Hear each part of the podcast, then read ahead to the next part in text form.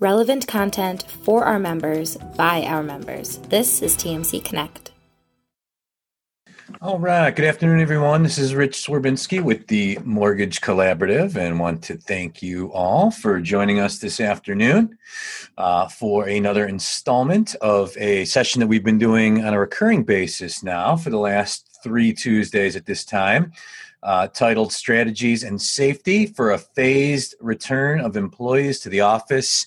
Uh, a topic that is certainly top of mind with our members as uh, they begin to look at the landscape that lies ahead of us, hopefully, one that is much more normal. That I uh, would like to introduce our discussion leaders this afternoon. Um, two very knowledgeable uh, senior leaders in our organization that have led a number of different sessions for us in the past. Um, and uh, I'm going to introduce them both and then let them tell the listeners a little bit about their company and their role within the company um, to help better frame the discussion. I will start with Jody Corner Office Hall, uh, the president of Nation. Jody, thanks again for joining us. All right, thanks, Rich. And uh, I'm sitting in the conference room. They don't actually give me an office here. No, I'm just kidding. Um, so, uh, my name is Jody Hall. I'm the um, president of Nationwide Mortgage Bankers. Uh, I think our demographic is important uh, for the company. So, we're a retail company headed out of Melville, New York. Um, we have uh, 55,000 square foot operations, sales and operations center in Melville that we call our headquarters. Um, and then we have operations and branches across the United States. Um, our primary focus and returning to work was, of course, Melville, New York, because of it being a, a, hotbed for the COVID virus, and still, you know, are have a lot of people that are impacted on Long Island. Many of our employees who work in Long Island, um, some of them are uh, first responders or uh, drive ambulances um, in as a second job, but we also have a lot of employees whose spouses and family members commute into um, Manhattan and or our uh, police and firefighters on Long Island. So we have um, been greatly impacted, and um, we, you know, it was we made the decision to start the return to the office uh, two weeks ago um, because of having a large sales presence, and also because we had such a large space that we felt that we could safely return 30% of our staff to the offices. Um, so that is kind of the demographics of of the company. Um, you know we i hear every day of someone who is impacted. Um, one of our one of the guys that works in accounting his father passed um, from the covid virus over the weekend. So we are largely um, impacted and uh, definitely didn't take uh, any any of our decisions lately, put a lot of thought into it, and wanted to make sure that not only did we protect our employees and their families and their communities, but we didn't want to be a, a, cause for there to be a resurgence of the virus and God forbid have to go through another shutdown this year. So that's us. Thank you, Jody. Uh, very helpful background. And uh, our second discussion leader, Mike Metz, the operations manager at VIP Mortgage. Mike, thanks again for joining us. Glad to be here, Rich. Hi, everybody. My name is Mike Metz. I'm the operations manager for VIP Mortgage. We are a mid-sized independent here in Scottsdale, Arizona. We are mainly regional in the Southwest, so Arizona, California, Colorado, Texas. We have a little bit in the Midwest. East Coast is scary, so we uh, leave that to smart people like Jody. background looks like the Windows background back in the 90s. And uh, Ohio, Mike. I know here.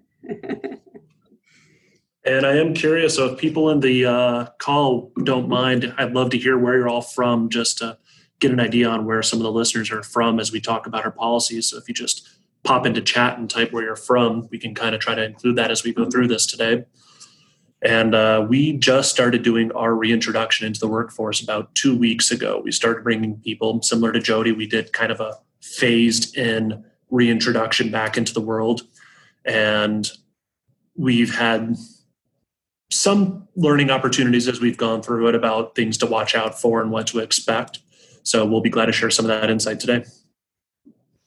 Excellent. Thank you, Mike. And uh, yeah, see a few of you in the chat. Another Melville, New York. We know Susan. We know uh, U.S. Mortgage Corp for sure. So uh, a couple of our friends also chiming in there. So, so the three um, different topics we're going to talk about today. One is planning, um, planning for a return. Second would be the creating of a vision, and the third would be the actual action plan.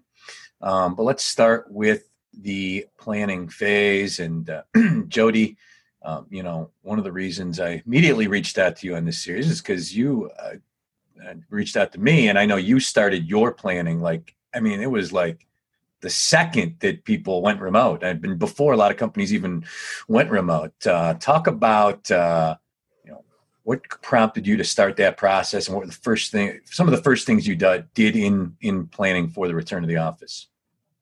Yeah, for sure. Um, our thought was, well, first of all, I, I and I've said this before. I don't. This isn't a. This isn't something that you can plan enough for, and if um, you're still not losing sleep after you make the decision to go up until and even after execution. Um, you know, there's just way too many questions um, to be answered. Um, we were fortunate enough that we have a founder and chairman of the board who was very ahead of this in going remote. Um, uh, we were largely remote to start with, but we did have that large presence with you know 170 people in New York. And um, so we were very quick to make sure that people had the ability that when we said go home, that it was like snap like that, go home. Um, so we were able to go remote extremely fast. Um, that was the second week of March. And um, so um, it was i think it was in your uh, in the email that you sent today rich where it was saying what the phases of quarantine were and um, but we did we some of our loan officers went to stage went to the angry phase like as soon as we went remote so maybe that is what prompted it to for us to start planning so quickly upon the return but with having that large sales presence there and having the need and i'm the type of person that needs to be surrounded by people and get the energy and the feel off of the floor.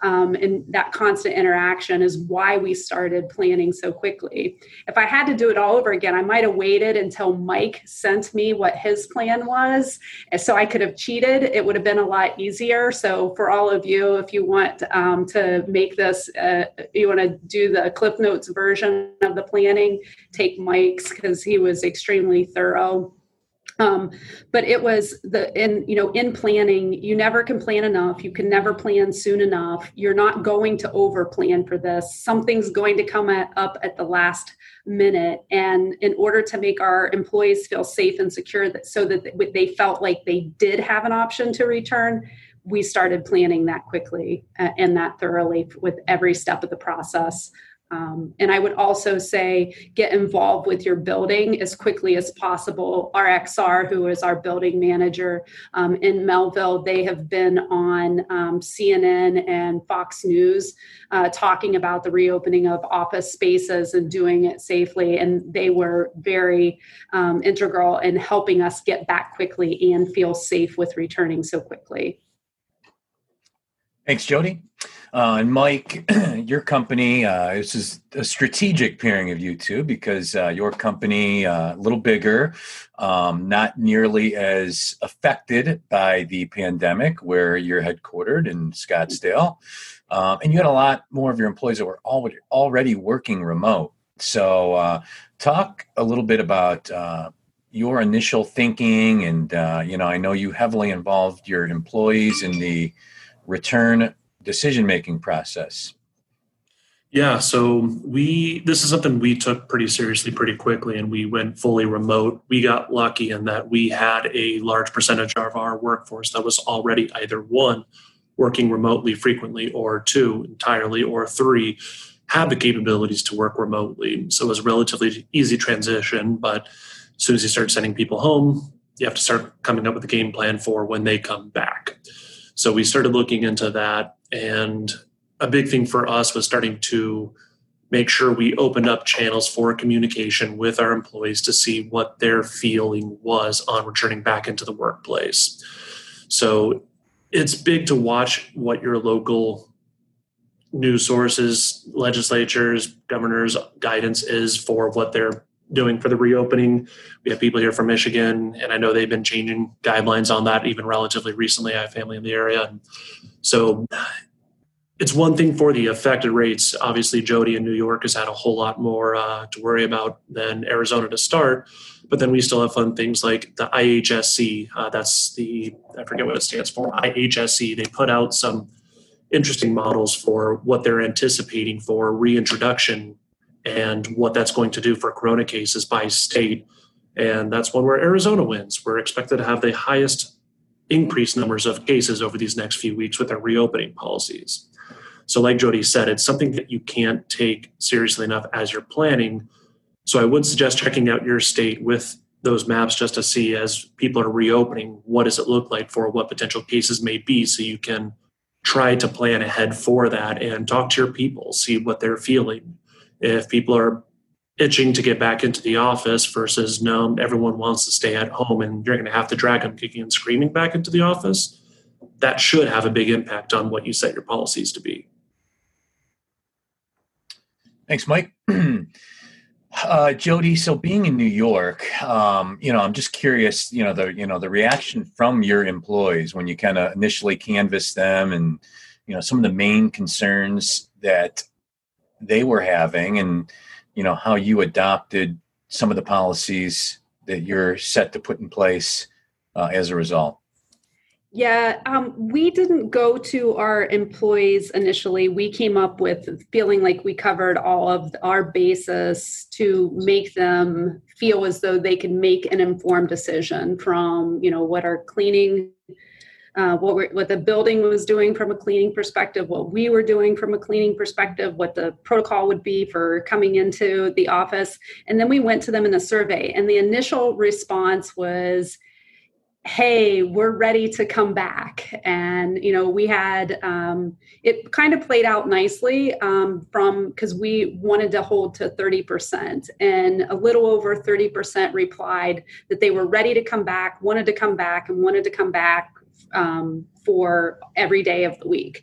Um, then as time got closer then the fears you know started mounting and we started getting phone calls like hey you really are making this optional is it okay if I don't come back because of, you know, this happened or, you know, I, I don't feel like I would be able to see a family member if I were coming into the office and um, a lot of concern. So like that, it was like everybody was gung ho up until a week of it happening. And then we probably, you know, lost about 10% of those people who said that they were coming back.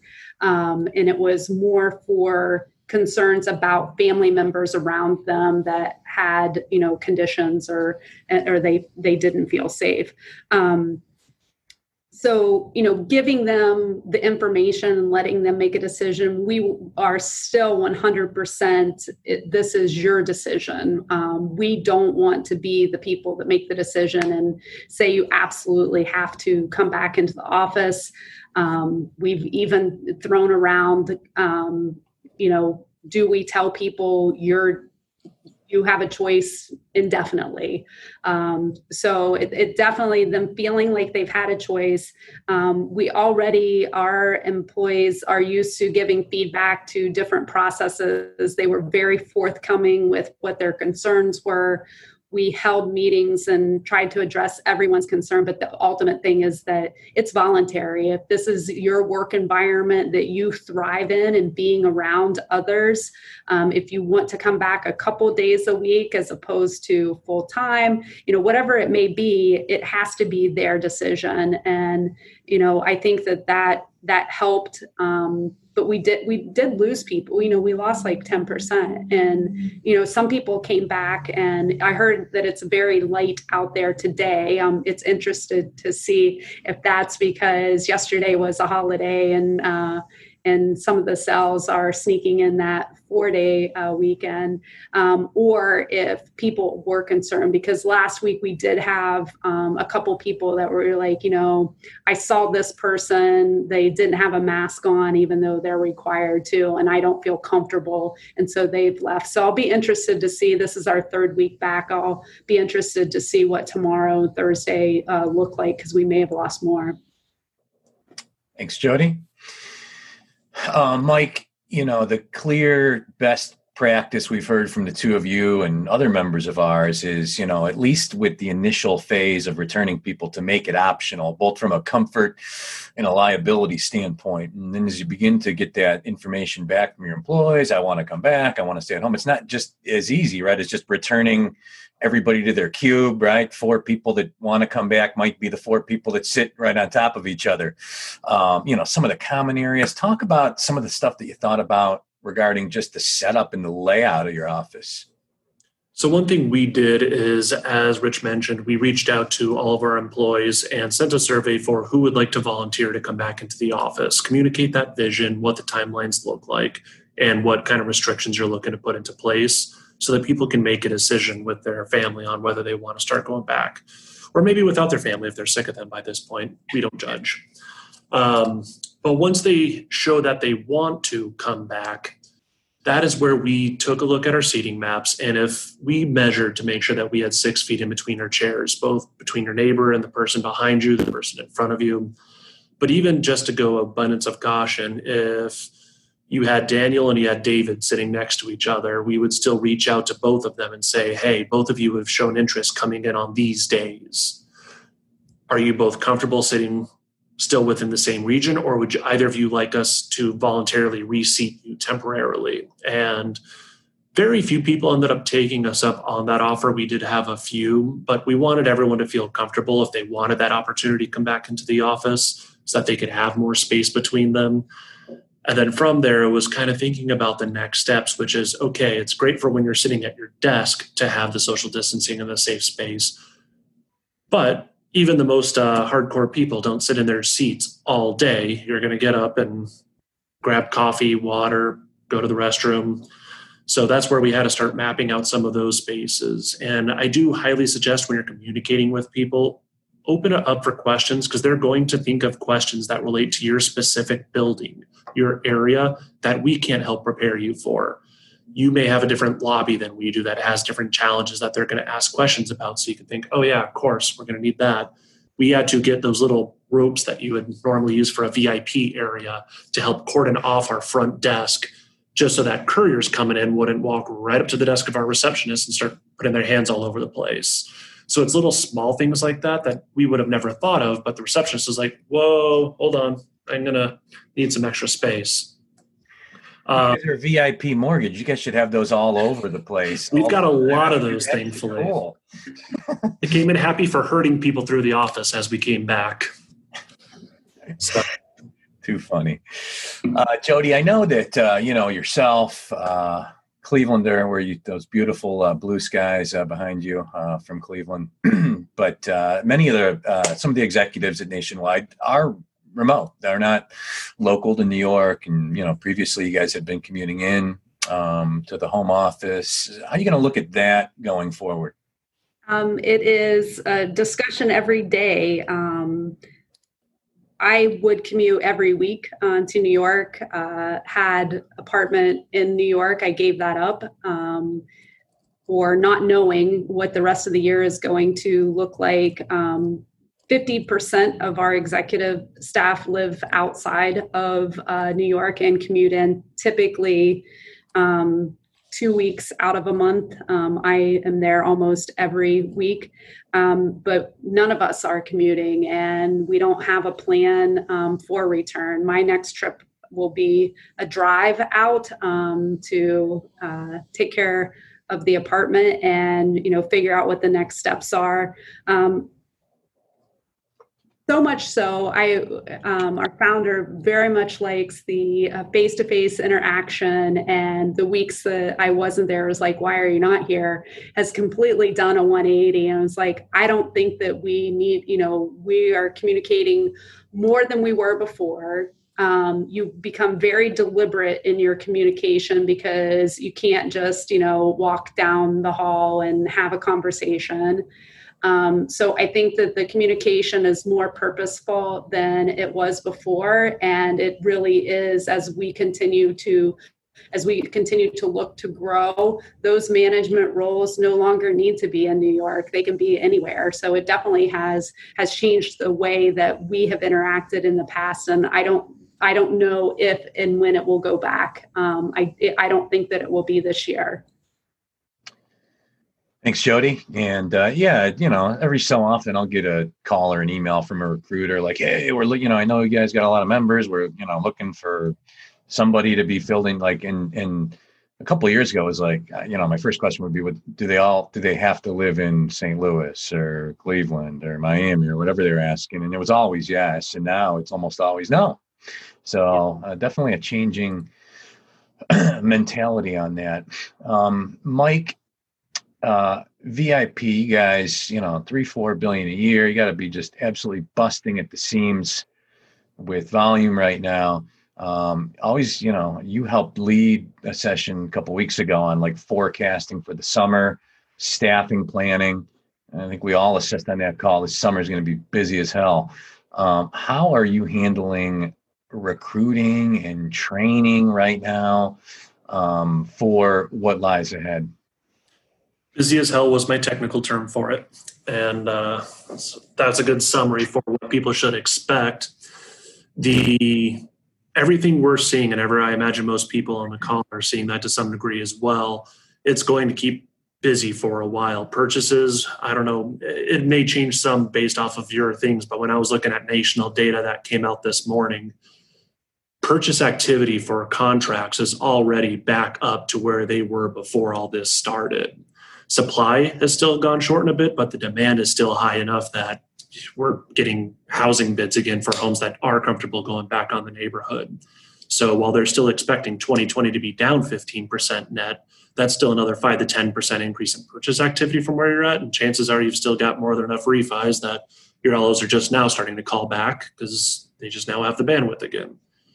So the recruiting and training has been a something that you have to start planning for now. And like Jody mentioned, you almost have to start planning for a new normal for that because as we see this happen, a lot of people aren't necessarily itching to get back into the office. So you're going to have to start planning on people starting without ever coming to the mothership for training. So I do suggest starting to look at vendors that can help with that. We use in our case a company called Litmos, which allows for learning paths for new employees. You can set it up so that everyone has standardized baseline programs they go through, such as Encompass and our in house CRM and how to use Outlook and culture type stuff, and then specialized for their position.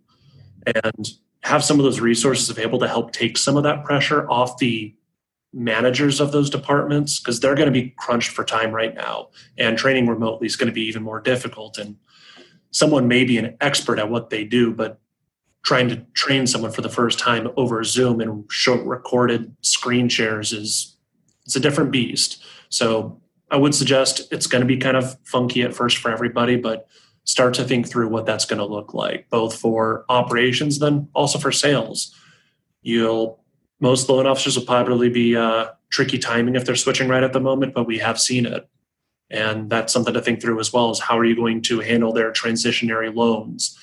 and especially in a case where you can't sit by side by side with them and go over things like transfer of licensing and the new programs and getting their database ported over.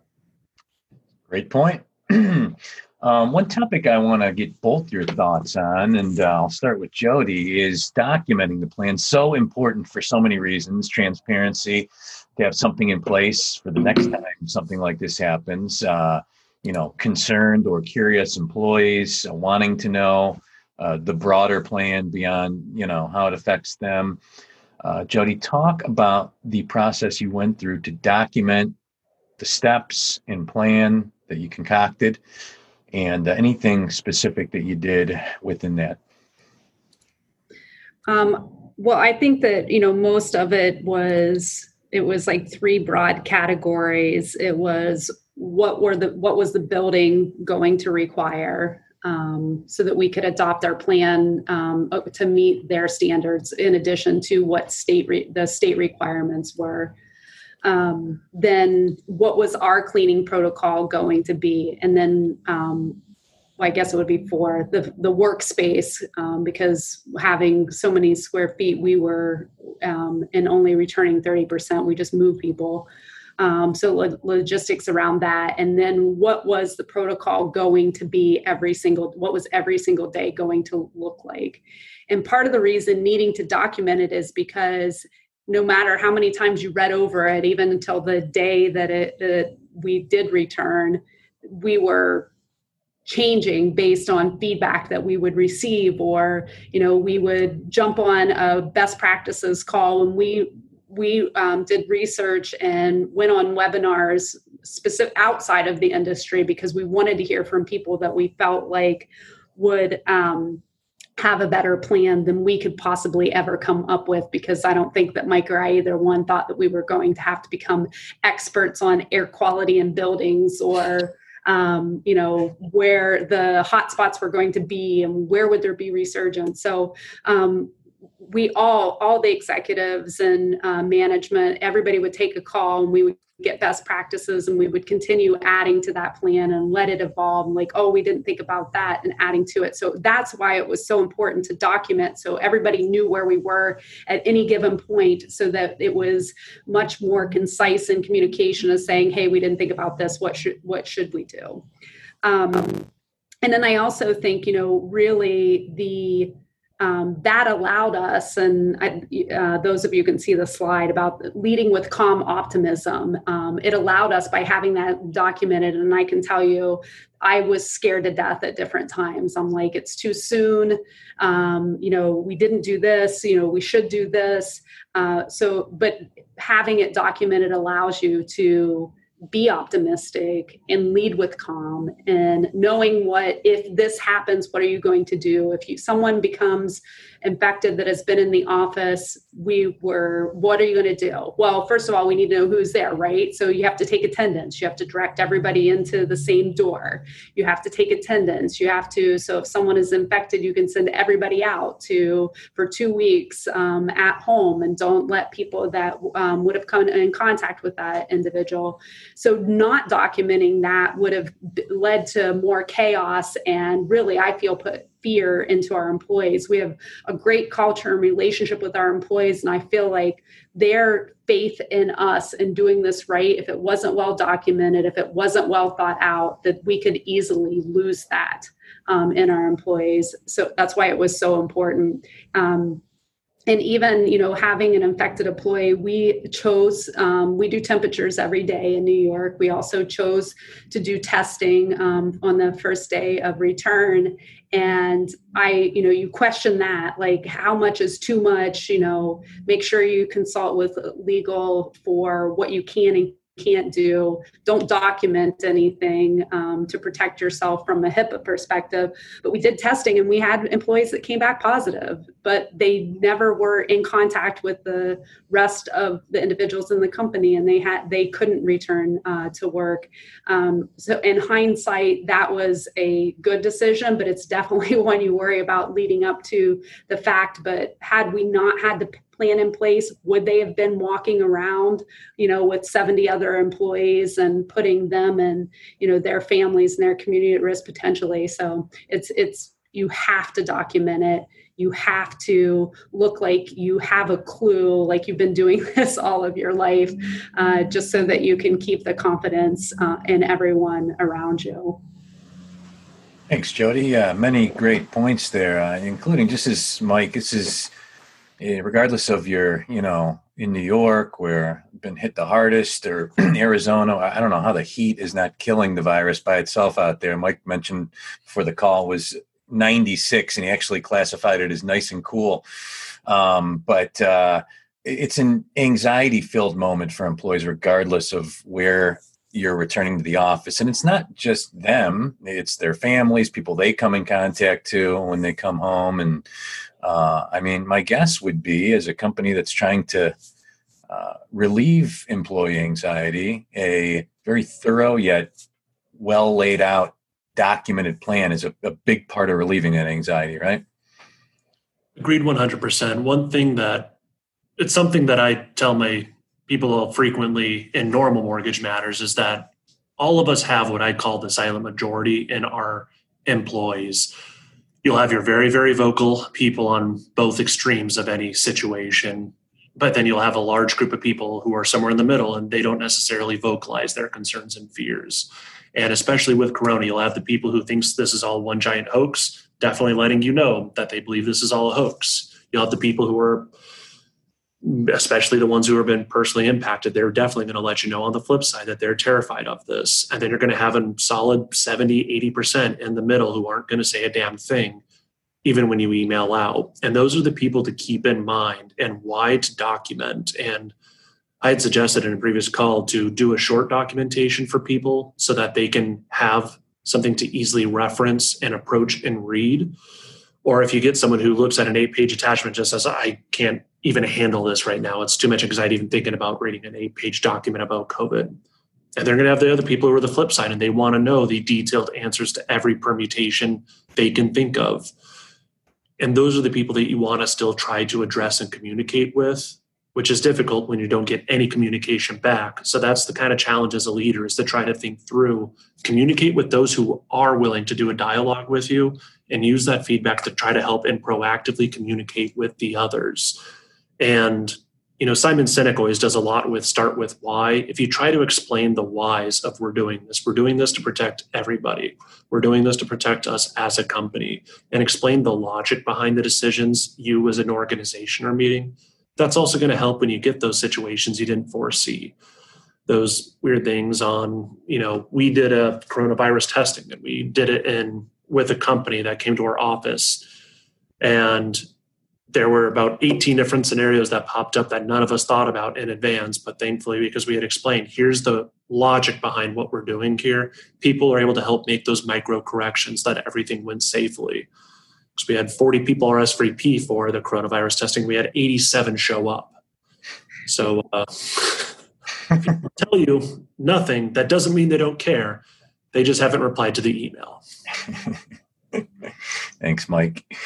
Uh, Jody, you mentioned that you're testing employees, uh, and I know a lot of our members, regardless of whether or not they're in New York or Ohio or Arizona or somewhere else, really are thinking about doing the same or are doing the same. What what does the protocol look like the who's doing the testing, and you know what is the protocol if somebody tests positive? What what does that all look like? Yeah. So we are only doing it um, in New York, uh, not doing it across uh, the United States. Um, we used a doctor, so we had a doctor and a, um, a nurse that worked for that doctor come in um, that day uh, to do testing. Um, we had sent uh, we had had a long dialogue with Oswald, who is a broker for our health insurance, um, them suggesting they had quite a few uh, webinars that we had been on, and they're like, hey, you know, make sure you run it through legal, you know, because um, you're going to want to know if people are actively positive, but you don't want to document things. That's even with taking temperatures. Um, with taking uh, temperatures, you don't want to document what temperatures are.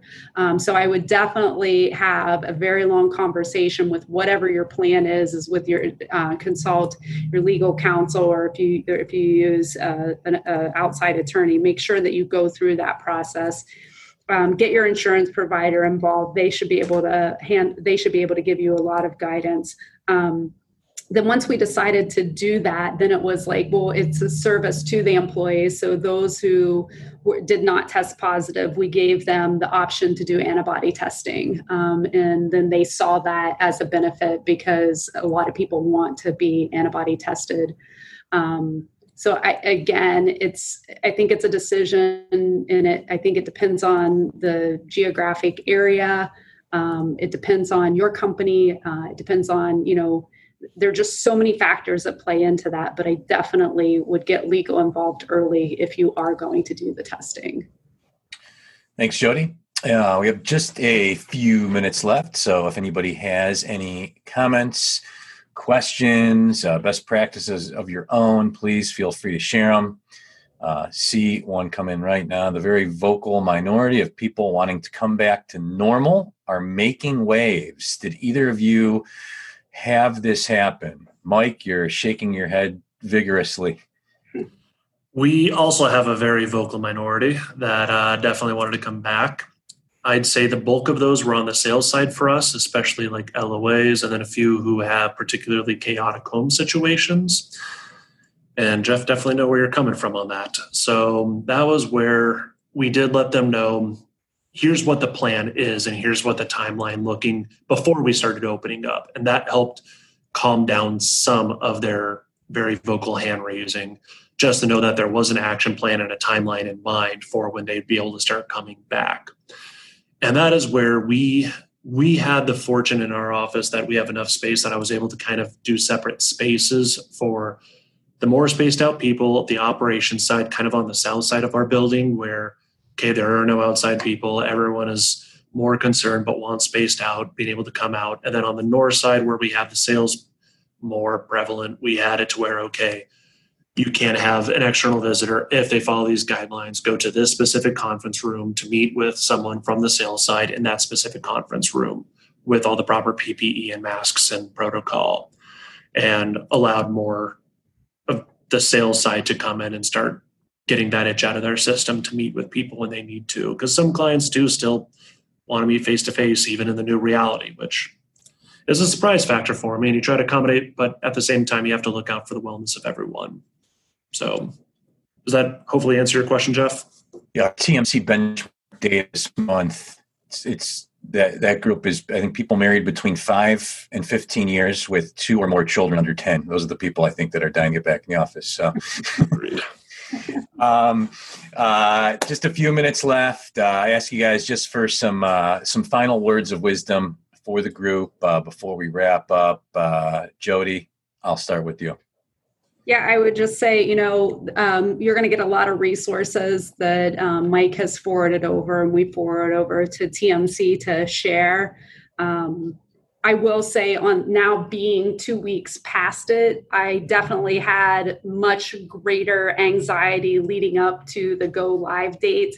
Um, part of that might have been my lack of control because I'm not in New York. Um, so I couldn't control that every single piece that happened and had to rely on others. But I will say, I, I think that we had an extremely successful return. I think it was successful because of the buy in of the employees very early in the process and really having a clear understanding of like Mike said, the why and you know we were probably have been uh, much more it's like no you're not bringing anyone into this building as a visitor if you need to meet someone then you're going to follow that but um, you know really getting everyone's buy-in and people started you know th- because they knew what the rules were they started policing each other. So I would say, you know, on the other side of it, I'm much more uh, relaxed and comfortable. Um, still a little bit of nervousness because I don't want there to be a resurgence, but do the planning, use the resources, and you know it, it'll be okay. We have to have some type of environment where employees get to choose where they want to work, where they thrive. Um, and I think that you can have a safe and successful, at least partial return of your employees. Thanks, Jody. And Mike, to wrap up, some final comments from you. Yeah, so some of the stuff that we kind of saw after the fact, in case that helps with people as they're planning. One, we did do a deep clean of our carpets and we did get the air quality tested. Whether those are actually effective is beyond me. That's for smarter people than me and like OSHA. But talking to clients or employees rather as they've come in, they did find that very reassuring. And when we've talked to people at the branches doing a deep cleaning, make sure to communicate the things you guys have done or are doing and that does help reassure people. Out of our corporate office, we have about 150 people normally here. We ended up having about 10% want to start coming back, just so you can kind of use that for planning if your company ends up similar to us. Branch level, so far, we've had three branches reopen, about the same stat, about 10% so far. And uh, trying to think of anything else. I think that's most of the big stuff. Yeah, and as Jody mentioned, Mike's forwarded uh, the first two iterations of this session, some couple really good documents uh, that we've talked about uh, during the course of this session. Uh, some resources that we'll forward, forward out with the recording of the presentation to all the registered attendees. So, um, and I uh, want to thank Jody and Mike for doing this three weeks in a row. All in all, we had well over 100 people uh, on these sessions uh, live and many, many more that were registered. And a lot of people will register for our sessions just to get the recordings, um, knowing they may not be able to listen live. So that's definitely a part of this. So uh, thank you, Jody, and thank you, Mike, very much. Thank you, Rich. And I forgot to say uh, happy birthday to TMC. That's right. Seven years. Seven, Seven years. years for TMC. Congratulations. Hard to believe. So good stuff. And to our attendees, thank you very much. Uh, not lost on us how busy it is. Uh, first day back after a long weekend. Uh, really appreciate you taking some time out with us. And I hope to see you again soon on one of our upcoming calls. Thanks and have a great afternoon, everyone. Thank Bye, you. Everybody. Bye. Including people watching this in the future. For more information about how you can get involved with TMC Connect and witness the power of the network firsthand, please visit us at mortgagecollaborative.com.